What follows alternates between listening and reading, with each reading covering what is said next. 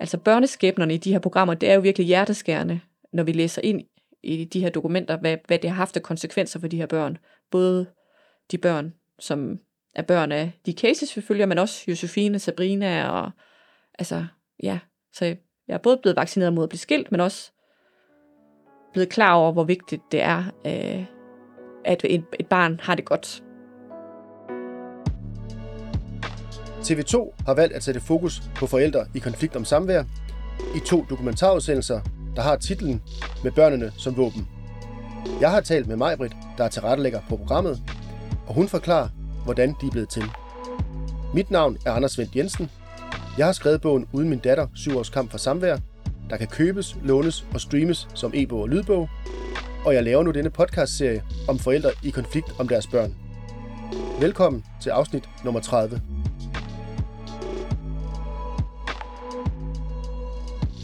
Tusind tak, fordi man kom her til Aarhus og besøger jer i Dokumentarkompaniet. Vi taler jo sammen om den her dokumentarudsendelse øh, i to afsnit. Arbejdstitlen lige nu er med børnene som våben. Øh, vi taler sammen her to, tre, fire uger, før det bliver sendt. Det er heller ikke helt på plads.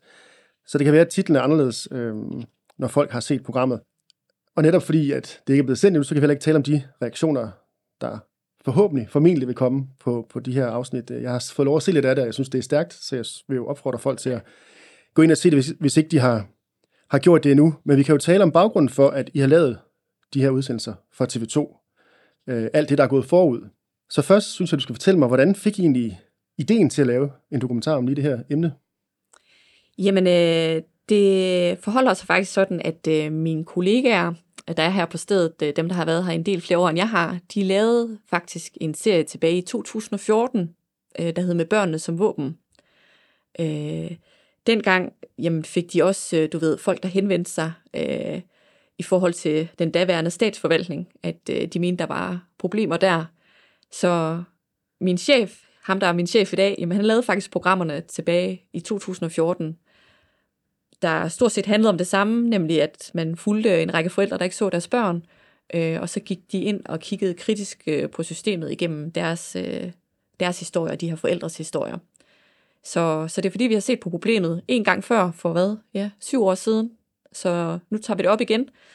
Øh, netop fordi der jo de sidste par år har været meget fokus på familieretshuset, og kan de nu gøre, gøre det bedre end statsforvaltningen? Øh, ja. Så det var grunden. Ja, for der er jo i hvert fald sket noget af det der med, at man har lavet statsforvaltning om til familieretshuset. Jeg kan huske udsendelserne. Hende, der står stærkest, det var hende, der hed Cirkeline, der ja. ikke så sin, sit barn eller sine børn. Det var huske. to børn, ja. Det var to børn. Ja. Og jeg er ret sikker på, at man kan finde dem på YouTube, hvis ikke man har set dem. Men hvordan foregår det så? Altså, øh, når I får den her idé, og I vil lave noget om det, så begynder I jo ikke bare, så skal I jo pitche det til DR eller TV2 eller TV3, eller hvem der nu øh, tager imod sådan nogle programmer. Hvad, hvad gjorde I? Hvordan, hvordan gør man? Jamen, øh, vores øh, firma her, øh, vi leverer udelukkende til TV2, øh, har gjort det i en, en lang årrække. Øh, så vi er selvfølgelig i dialog med dem, altså hvad efterspørger de? Øh, men fordi vi har så meget øh, erfaring i at lave dokumentarer, jamen så kommer vi også med idéer til dem. Øh, og så øh, det sker altså til møder, øh, hvor, hvor man ligesom fremlægger, jamen hvad kunne man godt tænke sig at lave? Øh, og, og så kom vi jo selvfølgelig med, med, med den her ting, at om vi ikke burde se på systemet en gang til, og om det ikke skulle være os, nu når vi havde erfaring med, øh, hvordan man gjorde det sidst. Så altså, det der med at pitche foregår på rigtig mange forskellige måder. Øh, men, men det her var, fordi vi havde lavet det før, og fordi at der jo havde allerede været en del frem i pressen om, at det så ud som om, at familieretshuset havde fået en rigtig dårlig start. Øh.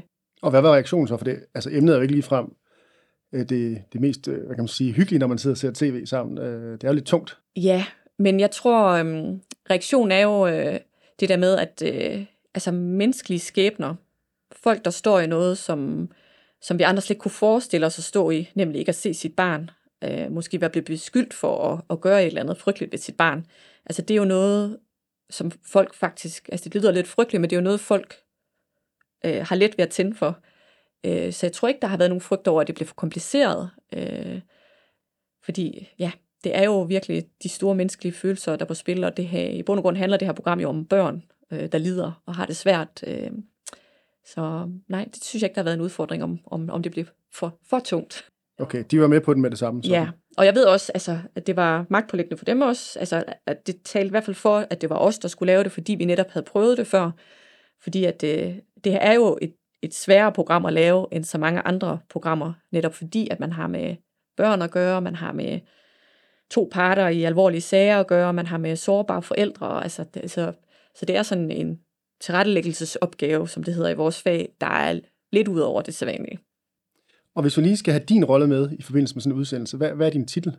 Øh, jamen, jeg er tilrettelægger her, og det, altså, det det, der hedder journalist mange andre steder, men i dokumentar øh, jamen, der hedder det tilrettelægger, fordi man lægger programmet til rette. Det, det er et svært ord. Men altså, det er min kollega og jeg, der ligesom har fundet alle de medvirkende, lavet optagelser med dem, interviewet dem og sat programmerne sammen, jamen, hvordan skal de fortælles, og så har vi haft dygtige klipper og redaktører og fotografer, der har hjulpet os sådan rundt om. Så. Har du altid arbejdet med tv? Øh, ja, jeg har arbejdet siden jeg var, hvad, 23, og nu er jeg snart 40, så ja, efterhånden i rigtig, rigtig mange år. Så altid med, ja, de lidt længere formater også, øh, som det her jo er. Ja. ja, for det er to gange 40 minutter. Ja. Øhm, hvor mange arbejder I så på sådan en udsendelse? Jamen, øh, som sagt, så er det jo min kollega og jeg, der sådan er fast på det. Øh, og så øh, er det jo en masse dygtige fotografer, der kommer med, når vi skal på optagelse ud og, og besøge de her forældre, der ikke ser deres børn. Øh, og hvad har vi haft der? Lidt for, altså, vi har en bestemt gruppe fotografer her i huset, øh, som vi bruger. Så er der jo en, en redaktør, du ved, der sådan holder styring på os, og som vi ligesom fortæller, hvad, hvor er det, hvilken retning vil vi i, og er det okay med dig? Så der er sådan en, en chef, der holder øje med os øh, og, og giver god indspark. Og så her i den sidste del af processen, som vi er i gang med lige nu, der er jo hele klippeprocessen, hvor der kommer en professionel klipper ind, øh, der virkelig kan det der håndværk med at, at sætte sådan noget her sammen, øh, så det bliver forståeligt og fortalt på den bedst mulige måde. Det lyder jo omfattende. Altså, hvor stort vil du sige, at sådan et projekt her er i forhold til, hvad du selv har prøvet i alle de år, du har arbejdet med tv? Det er faktisk et af de største projekter, jeg har været på. Altså, et af de projekter, hvor vi har brugt længst tid. Øh, og det er det jo fordi, at øh, jamen et at finde de her forældre, det er jo fire forældre, der står frem i det her program, øh, forældre, der er blevet beskyldt for at skade deres børn. Så et at, at finde dem, øh, og få dem gjort trygge ved øh, at deltage, øh, men også få fundet de der forældre, der repræsenterer meget godt, jamen, hvad er det udfordringerne er ved familieretshuset, altså finde dem, der oplever det, øh, det, det tager bare lang tid, så det har taget lang tid at, at finde de her forældre, og finde de rette, og så har det jo også bare været omfattende i forhold til, jamen, øh, vi skal jo også have styr på alle akter i sådan en sag. Vi skal jo sørge for at være faktuelle, fuldstændig faktuelle, rigtige hele vejen igennem.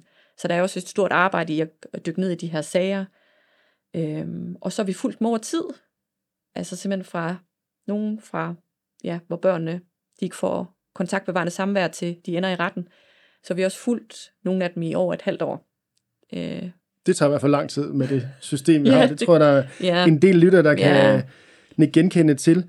Øhm, har du egentlig haft sådan en særlig interesse for emnet i forhold til det der med, om du har oplevet noget i dit eget liv, eller en nær familie, eller noget i forhold til det her? Nej, øh, jeg er faktisk ud af en familie, hvor altså, øh, jeg har aldrig oplevet en skilsmisse sådan tæt øh, på mig selv. Så det har også været ja, en, et område, som man har fået indsigt i, hvor jeg har fået indsigt i, hvor jeg også tænker, altså, puha. Øh, så hvor meget vidste du egentlig om emnet, inden du gik i gang? Jeg vidste øh, ganske lidt. Jeg havde fulgt øh, dækningen omkring familieretshuset. Der var lidt fremme øh, omkring ventetiderne øh, og op til de nye bevillinger, øh, de kom med, politikerne. Så det var det, jeg vidste. Øh, så jeg startede med at gå ind og se de gamle programmer, og så begyndte min marker og jeg ellers så at dykke ned i det.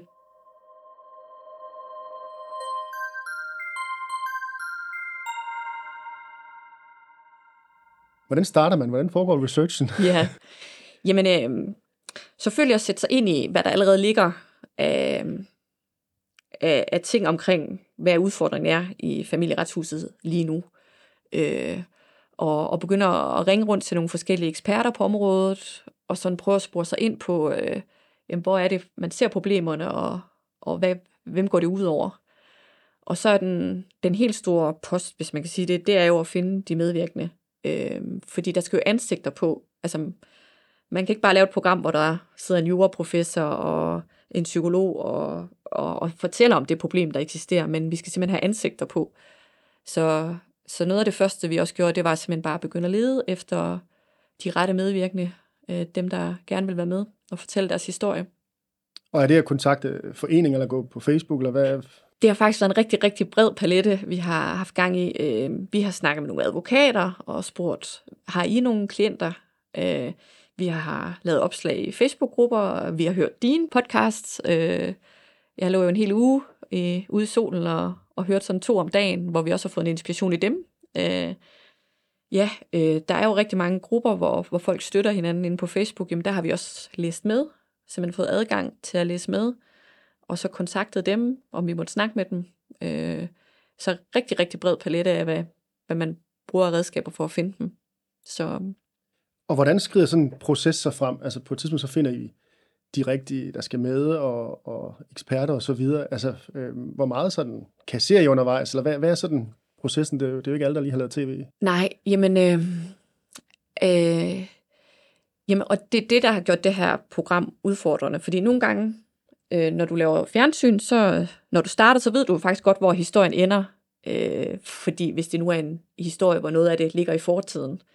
Øh, men, men de her øh, folk, vi startede op med, for eksempel Majbrit, som er vores hovedperson i etteren, jamen, jeg var jo ude ved hende første gang, hvor hun ikke så sine piger. Øh, hun havde fået afslag på kontaktbevarende samvær, midlertidigt samvær. Så da jeg startede hendes historie med at følge hende, jamen, der vidste ingen af os jo, hvor det ville ende. Så om, om, om hendes fortælling så var færdig om to måneder, eller om der gik et halvt år, det, det vidste vi jo ikke noget om. Så det jeg gør, det er jo bare starte op, og så starte lidt bredt op. Øh, altså spørge ind til lidt forskellige ting, og, og sørge for at have godt med. Og så lige så langsomt, så kan man jo ligesom spore sig ind på, når hendes sag udvikler sig, jamen, hvad er det, der bliver den endelige fortælling i det her. Så jeg tror, hvis du spørger mig, jamen, så de første interview, de var meget brede, jeg lavede med hende, og så de, det sidste, jeg har lavet med hende her for nylig, jamen, der var jeg meget skarp på, jamen, hvad er det, vi skal bruge ind i programmet, for nu vidste vi, ja, hvor hendes historie skulle ende henne. Og det kan være, at vi lige skal høre en bid af programmet, med, hvor Majbrit, hun er med.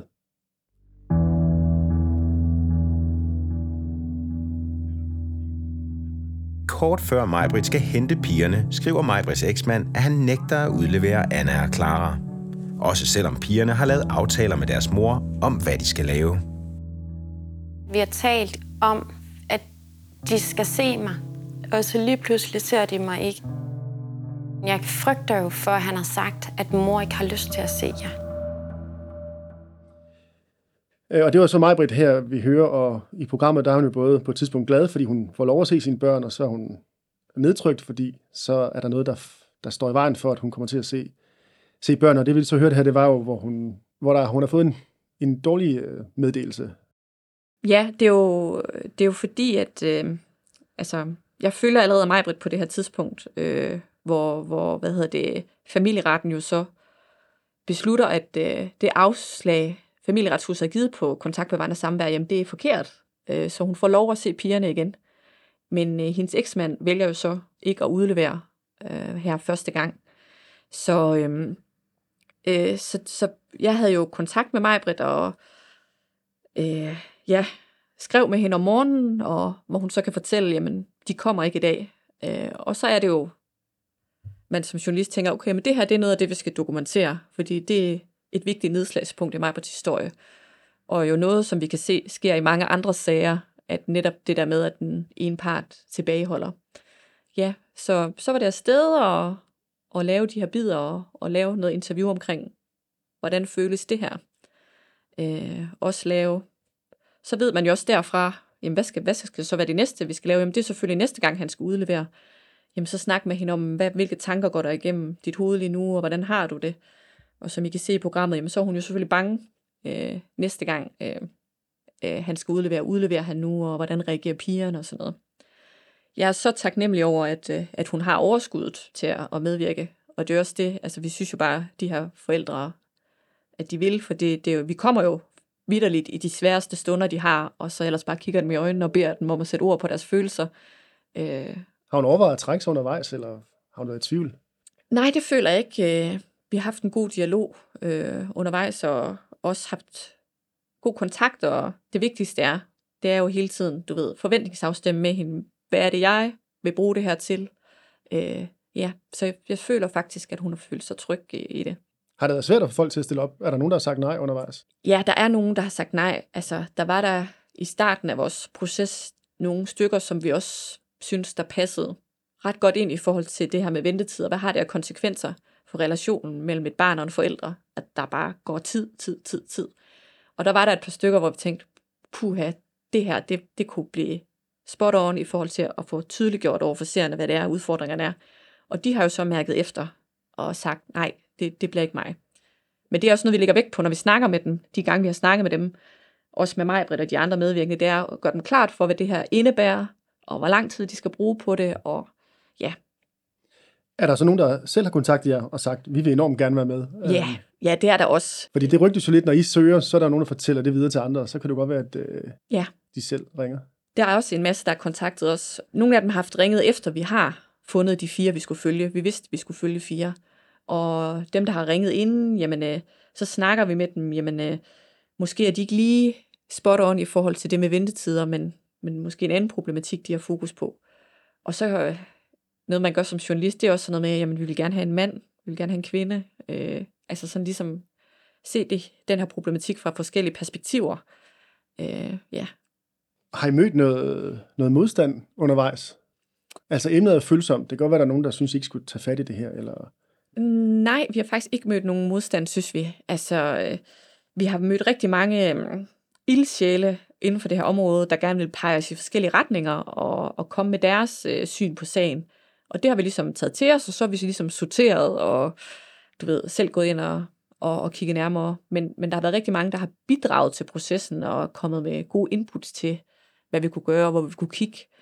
Og så har vi haft nogle rigtig gode konsulenter i starten i forhold til altså hele det familieretslige område, og lige gøre skarpe på, øh, hvordan fungerer lovgivningen, og hvad for nogle paragrafer skal vi læse. Fordi i starten, af, altså, det tror jeg også, du ved, altså, hvis man slet ikke kender noget til lovgivning, og hvordan det fungerer, så skal man lige, du ved, vi har brugt ret lang tid på at sætte os ind i, i det, og der har vi haft nogen, der har hjulpet os. Er der noget særligt, man skal være opmærksom på, når man laver sådan nogle udsendelser om emnet? Øh, altså nogle særlige hensyn? Du har været lidt ind på, at man skal, de medvirkende skal i hvert fald mærke, om de har lyst, men er der også noget juridisk? Eller? Altså, vi har jo først fået alle akterne fra de medvirkende sager, så vi kan læse det hele igennem, for vi bliver jo nødt til at faktatjekke, når mig Britt siger det og det. Øh, altså, så vi har jo læst alt, fordi vi skal være sikre på at stille de rigtige spørgsmål, og også kunne faktatjekke, hvad de siger.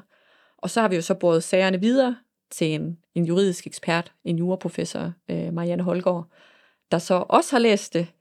Øh, og så var der jo nogle ting, vi havde misforstået, hvor hun jo så redder os der, fordi vi netop har en, en ekstra gatekeeper på, at vi sørger for, at, at øh, der ikke bliver fortalt noget forkert. Ja, der er også en modpart i de her sager, altså den anden forælder. Øh, og det har I selvfølgelig også prøvet at få til at stille op. Hvordan er, hvordan er det gået? Øh, jamen, vi har snakket med dem alle sammen, øh, og de har takket nej efter en, en indledende dialog til at medvirke.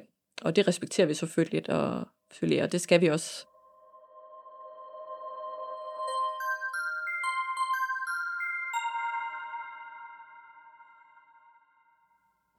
Ligesom der er forældrene, så er der jo også børn, der er ofre i det her, når forældrene ikke kan være enige, og når forældrene er i konflikt. Øh, og en af dem er jo Josefine, som jeg har haft med i min podcast tidligere i afsnit 11.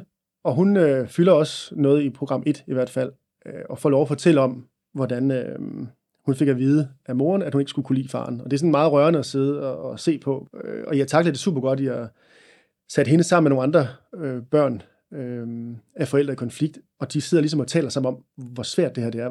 Jeg synes lige, vi skal høre lidt om, hvad hun sagde i programmet.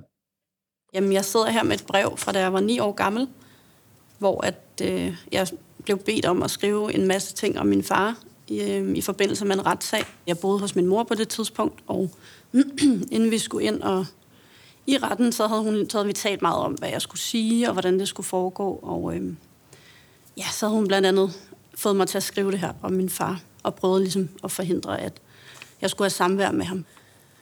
Ja. Jamen, det her papir, det er øh, lille Josefine på 9 år, der skrev det. Der står blandt andet, at han er en lystløgner, min far. Øhm, jeg hader min far. Han er sindssyg, ond, grim og psykopat. Øhm, han tror også mor, tror jeg, der står. Jeg tænker, jeg har skrevet det her. Ender du hos din mor der? Ja. Jeg var ni år gammel, og jeg boede hos hende, til jeg var 13. Ja. Hver gang jeg øh, bragte noget op med min far, så blev det altid øh, lavet om til noget dårligt. Og når min mor nævnte min far, så var det altid noget dårligt. Altså, at han var ond og manipulerende og psykopat, og at han, øh, han hjernevaskede mig. Jeg tror, at lille Josefine på det tidspunkt blokerede det ude, øh, fordi det simpelthen var for meget at kapere. Og så kunne jeg jo mærke, at det hjalp at sige, enten give min mor ret, eller øh, sige noget dårligt om min far. Så det var sådan en ren overlevelse, øh, og havde jo intet at gøre med, at jeg ikke ville se min far. Tværtimod, jeg savnede ham rigtig meget. Ikke? Jeg tør slet ikke tænke på, hvilke følelser, der er gået igennem din krop. Altså af vrede og afmagt. Men også hvordan man kan se, at det påvirker dig nu. Ja, det er voldsomt. Det er også noget, jeg har lagt låg på i mange år, alle de der tanker og følelser for at komme videre. Altså, ja. Hold op, et stort svigt, man har været ude for. Og det burde jo ikke ske for nogen børn. Det man ser, det er jo, at hun sidder sammen med nogle andre børn, der har oplevet at have forældre i konflikt. Kan du fortælle om den her scene, og hvordan I kom på ideen, og hvordan optog I det?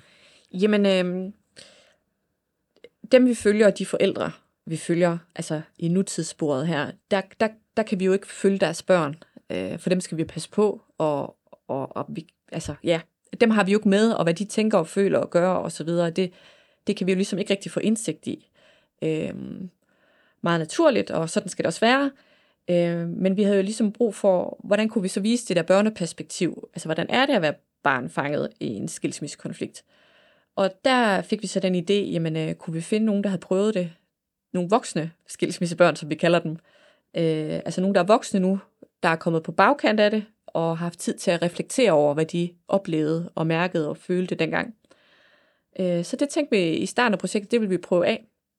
Og så begyndte vi ellers at lede, og der fandt vi jo blandt andet Josefine i din podcast, hvor vi tænkte, gud, hvor fantastisk. Altså hun var bare rigtig god til at sætte ord på det.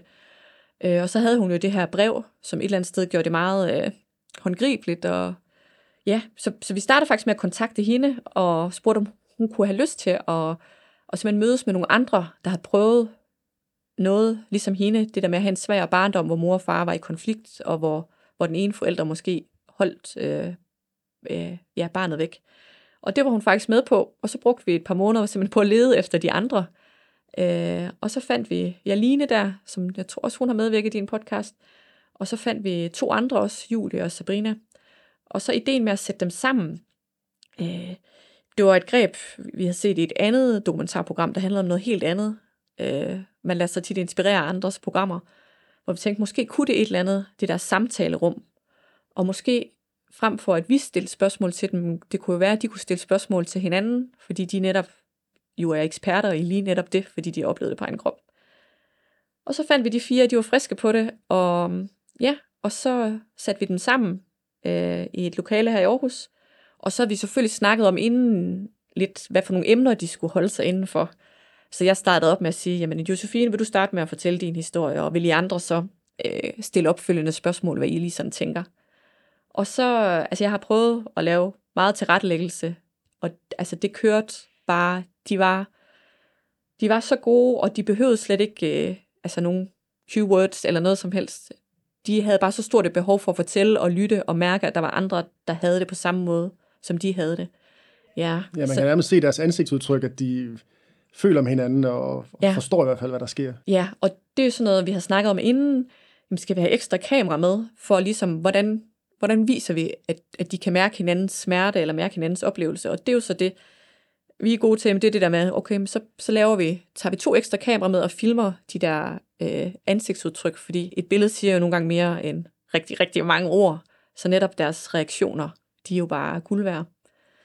Ja, så, så det var ligesom ideen bag det, og det var, de var der to dage, en dag, hvor vi bare lavede interviews, og den næste dag, hvor de så sad sammen der i fem timer. Og udover fagligt at gå godt, så var det virkelig en, en virkelig rørende oplevelse for os, der var omkring at se, hvor meget de kunne bruge hinanden. Øh, så min helt store, det er det eneste, jeg har lidt ondt i maven over, det ved de også godt, og jeg har sagt det til dem, det er, at altså, man kunne have vist meget mere for de der grupper der. De var bare vildt gode til at sætte ord på det. Det kunne næsten have været et program i sig selv. Eller? Ja, ja. det kunne det. Der er i hvert fald øh, nogle gode bidder med i, i udsendelserne.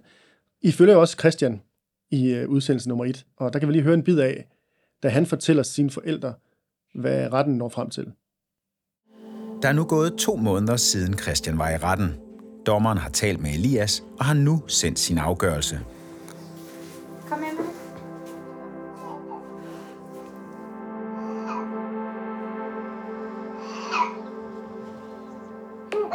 Halløj? Hej. Hej. Hvad så? I kan til at få det at vide. Ja. Ki kendes for ret. Dens fælles forældremyndighed ophæves, og mor skal have forældremyndigheden alene over Elias. Elias skal, for tiden, skal ikke for tiden have samvær med Christian. Ingen af parterne betaler sagsomkostninger til den anden part eller til statskassen. Det er dommen. Hvad, hvad, hvad fanden går der galt? Christian, jeg er bare lidt mundlam. Det er ikke, fordi jeg. Det ved jeg godt, mor. mor det ved jeg godt. Øhm, jeg, jeg har det lidt selv på samme måde. Det kan, jeg kan næsten ikke. Og jeg, jeg ved det, nu begynder jeg at tude igen, og det gider jeg faktisk ikke. Nej. Men du ved, hvor vi er. Ja. Vil du fortælle lidt om, hvordan I har fået den her scene i stand? Den virker meget stærk. Ja, jamen, øh, Christian har vi også fulgt over tid. Det var min kollega Stine, der har fulgt ham. Øh, og er hele tiden løbende i kontakt med ham, og ved jo så, at han skal i retten og med den dag også. Og så øh, har vi selvfølgelig en aftale med ham, jamen, når, når dommen tigger ind, jamen, så skal han ringe. Øh, og det gjorde den så. Og så øh, havde vi aftalt, jamen, øh, Stine, hun kører over til ham, og jeg kører så op til hans forældre. Netop fordi, at, øh, at vi tænkte, jamen, reaktionen på det, der kommer til at ske i den dom, det var bare så vigtigt at få det med, og det har vi selvfølgelig snakket med dem om inden, og det var de med på, så det var sådan, jeg tror, den tikkede ind om formiddagen, jamen så var det ellers bare afsted og smide det, vi havde i hænderne, og så få den reaktion. Øh, så vi, vi sad i hver sin stue med hver vores kamera og filmede det her. Så det var jo enormt rørende, på, og, og rørende er jo det forkerte ord, fordi han mister jo forældremyndigheden, så, så det er jo enormt tragisk at opleve de her men, mennesker være så kede af det. Øh, Ja, det er også stærkt det der med, at han sidder med øh, nogle børn, han har fået efterfølgende med en anden Ja. kvinde, og, og, og ligesom man kan jo se i udsendelsen, han er jo en glimrende far for de børn, og ja. de trives og så videre, og så sidder han samtidig ikke med at få lov at se ja, sit første barn. Det er, Ja. sådan, det er virkelig mærkeligt. ja, og det er jo, jeg ved ikke, om det giver mening, men når man laver fjernsyn, så tænker man jo meget visuelt. Altså, hvordan kan vi fortælle det her i billeder? Så vi kunne selvfølgelig godt bare have lavet en interviewbid, hvor han sad dagen efter med to lamper og en mikrofon, altså fortælle, Nå, hvordan gik det så i går? Men vi tænker hele tiden ned i det der, men kan vi være med i de afgørende øjeblikke og få de ægte følelser? Og, og jeg, jeg tænker også, at Stine har måske tænkt, jamen selvfølgelig må han sidde med det barn, fordi ja, det netop er med til at illustrere, hvor absurd den her situation virker for ham og hans familie, at, øh, at han ikke må se sit ældste barn, selvom han er en god far. Og så, altså, og det er også det, der nogle gange, når jeg var, jeg var oppe ved forældrene der, hvor de jo faktisk sidder og græder, og det er jo et eller andet sted det, man kom efter den stærke følelse, øh, som de så leverer, men på en virkelig tragisk baggrund. Så derfor er vi jo også bare helt enormt taknemmelige over, at folk de tør at, at sige, ja, I må godt være der, øh, selvom det bliver et, et frygteligt øjeblik for os.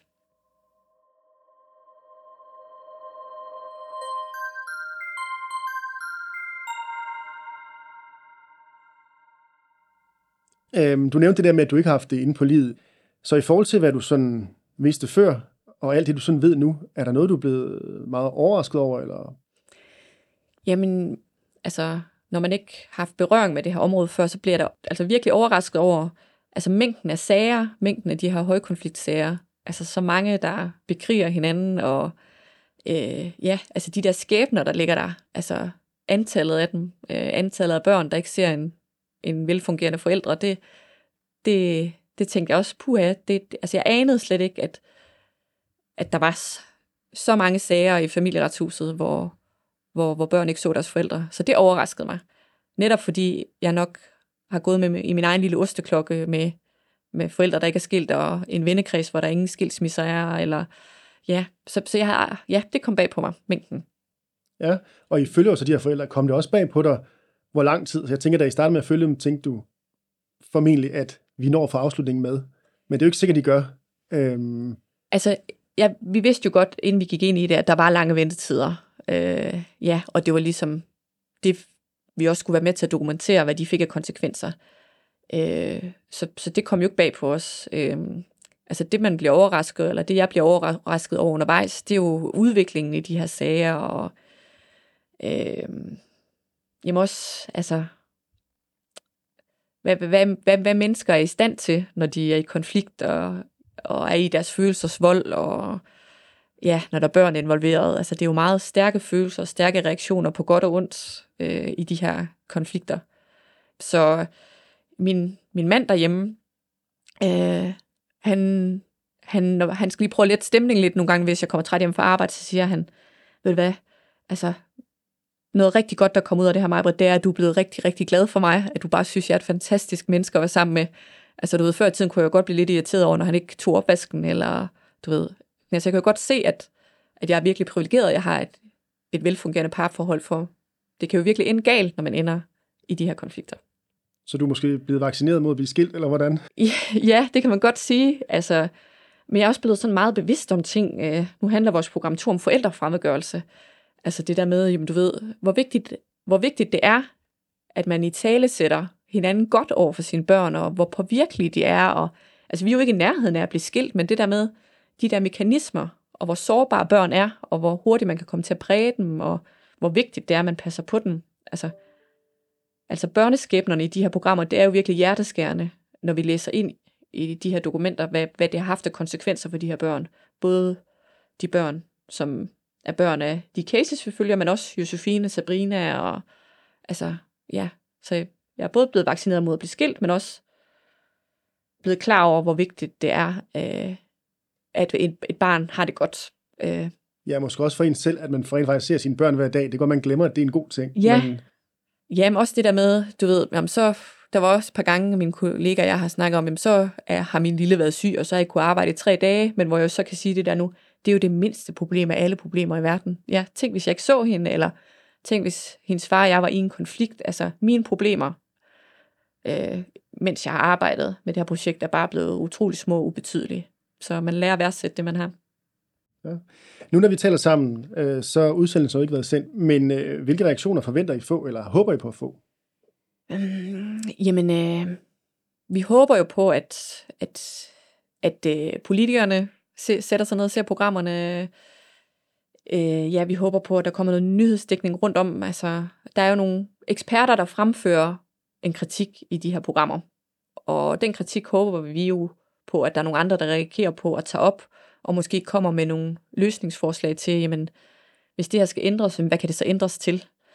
Vi dokumenterer jo ligesom, hvordan det er nu, og, og har eksperter, der påpeger med deres ekspertise ind i, hvad det er, de føler, der er galt. Så vi håber jo, at nyhedsdækningen og, og det rundt om kommer til at bidrage med, jamen, hvordan kan vi løse det her? Hvad er nogle gode, nogle gode konstruktive bud på, hvordan kommer vi videre herfra? Det er sådan, altså, det man altid drømmer om som journalist, at sætte en proces i gang.